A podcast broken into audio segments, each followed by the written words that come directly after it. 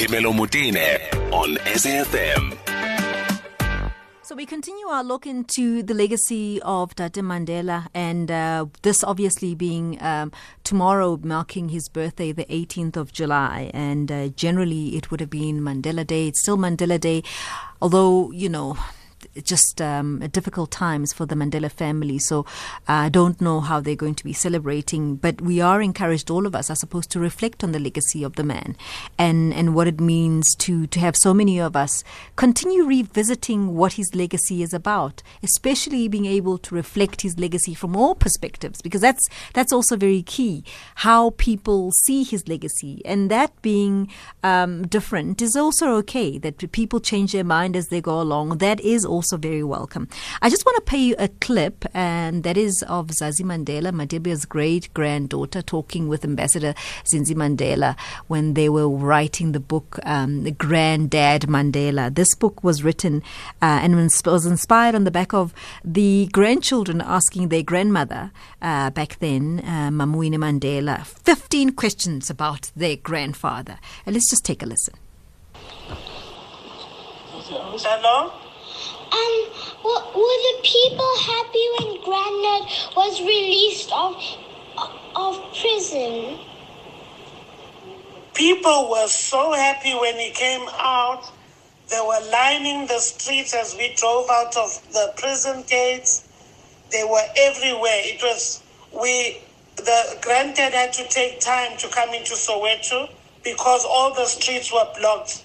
It was raining heavily, but people were sleeping in the streets. They were singing and dancing in the streets. You couldn't drive through to get to the house. So we had to stay another day in Cape Town and wait for people to be able to organize, um, to, um, to, to arrange properly for us to land in a helicopter um, at, at Orlando Stadium and then to be driven through to the house because it was just too full of people. Everybody was so, so happy. All South Africans, black and white.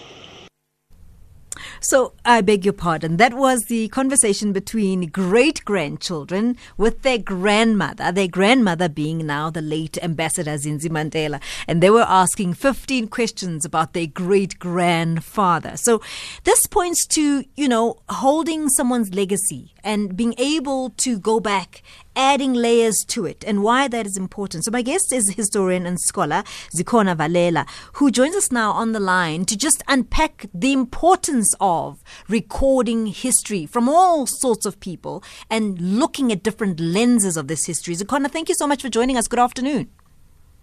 Good afternoon, Phemelo. Thank you for having me, and good afternoon to your listeners.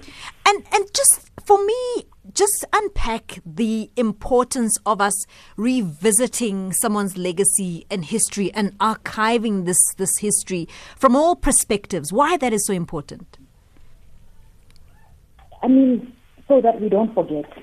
Um, and I think there is so much value um, in recording, in these stories being told, because they are also very empowering.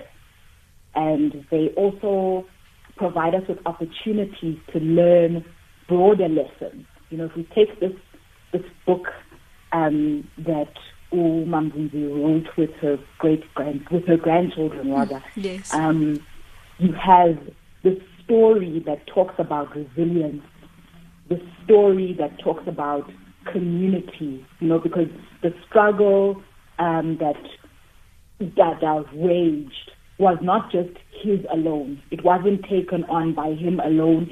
And the fact that we can talk about a Nelson Mandela is because of the collective efforts of so many people, starting with uh, his former wife, Umama Unomzamo Madikizela.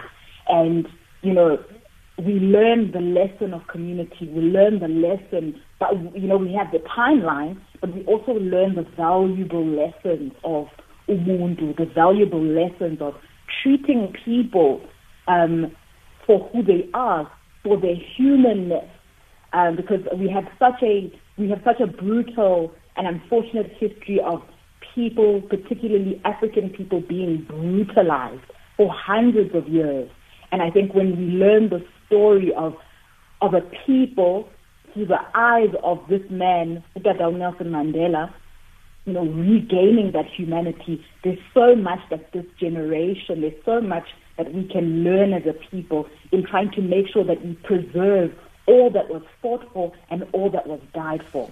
You know, Zikhona, what, what always astounds me, and we are in a, I suppose, in a very fortunate position as South Africans um, for many reasons, in the sense that we, we are still fortunate to be in a generation that still can access a generation that lived through apartheid. So if we really wanted mm. to and we, wa- we, we were keen to know, some of the people are still alive. So we can literally, from a generational point of view, still access that because it's right here. And um, also the fact that our history doesn't lie only with one person. So, and Madiba made this point over and over again. It's not about him. It was about a collective purpose.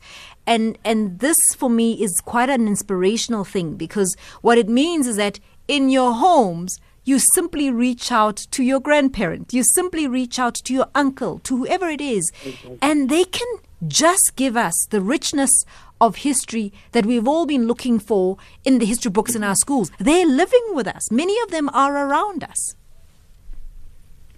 Absolutely, Phemelo. And I think what what makes this um, this particular book that Mamzinzi wrote so profound is that it's it's so embedded in the tradition of African storytelling. You know, the uh, you know Umakulu or Gogo retelling these stories, and and I mean I, I think about um, about Mam Felicia Mabuza's interview with uh, with Mam and how she framed it within that context of storytelling, asking Mam Winnie to imagine that she that this interview is like a story she's telling to her children, to her grandchildren. So I think that's the thing, that's the culture. It's embedded within the culture that we have as African people. And as you say, it's, um, you know, this is not long ago. Mm-hmm. You know, 1990 was just 30 years ago. And, and, and also the transition that that, that South Africa saw between 1990 and 1994 that was marked by violence it's something that so many people lived through. It's something that some that some of us were born into as well. So there's so many untold stories and unknown stories that we have access to, and I think the time is so ripe to sit down and start recording these things and start beefing up our archives as a people um, in order to in order to highlight some of the work that we might not um, know yet so many figures, you know, are hidden. And so many people have contributed so immensely to our history, to our freedom, um, are people whose stories are yet to be told. And I think we need to utilize this moment that we have, these opportunities that we have. You never know. Your own sister mm. or uncle could have been very much a part of, mm. you know, these grassroots movements that were very much um, uh, uh, uh, very much characteristic of the 1980s um, struggle, um, or rather 1980s point of the struggle. So I think we really have an opportunity on our hands to come together, not just as historians within the academy, but even just you as an ordinary person. There's a story that you can tell. I want you to tell me what the consequences of us not accessing our history will be. I think what will happen, I fear what will happen is that you'll have the same voices um, who will become vanguards of um, of our history, and you know, sometimes history, because of that whole vanguardism, sometimes history then stops to stops being objective. Let me use an example. Um, growing up, when we studied, you know, your social sciences type of history in primary school, you know, we learned about the arrival of the Dutch East India Company on our shores and, you know, this, this arrival of Jan van Riebeeck was um, due to the need for a refreshment station and, you know, you have this, this image of, in your mind of this garden, of this sort of like communal garden being established in the Cape. And that's where it ends in terms of how that story is told. Um, we're not told of the fact that just six years later, slavery was born in this country. um, and it and it lasted for a pretty long time. And we're not told of that history. We're not told of you know of, of the violence with which this with which the South Africa that we know um, was born. And we need to start, and, and, and, and that's due to the kind of vanguardism and, and an agenda to, to sanitize certain figures who have contributed to brutalizing hum, other human beings. And I think when we start to democratize the storytelling of our history, we start to tell the truth. We start to be more honest. We start to introspect more seriously about how our country was born and how, if we are really, um, if we are to, to quote uh, Dada, if we really are serious about the never and never again, that uh, uh, if we are serious about that never again, never again that uh, will there be any brutality like the one we've seen before. When we tell the truth about our history, we can at least move a step forward in trying to ensure that truly it will never happen again. Zikhona, instinctively, people always look to education to fill the gaps for us, you know, make it part of the curriculum, mm. insist that mm. we learn this thing. But I think that time is over. We've got lots of platforms, we've got lots of ways in which we can capture our story.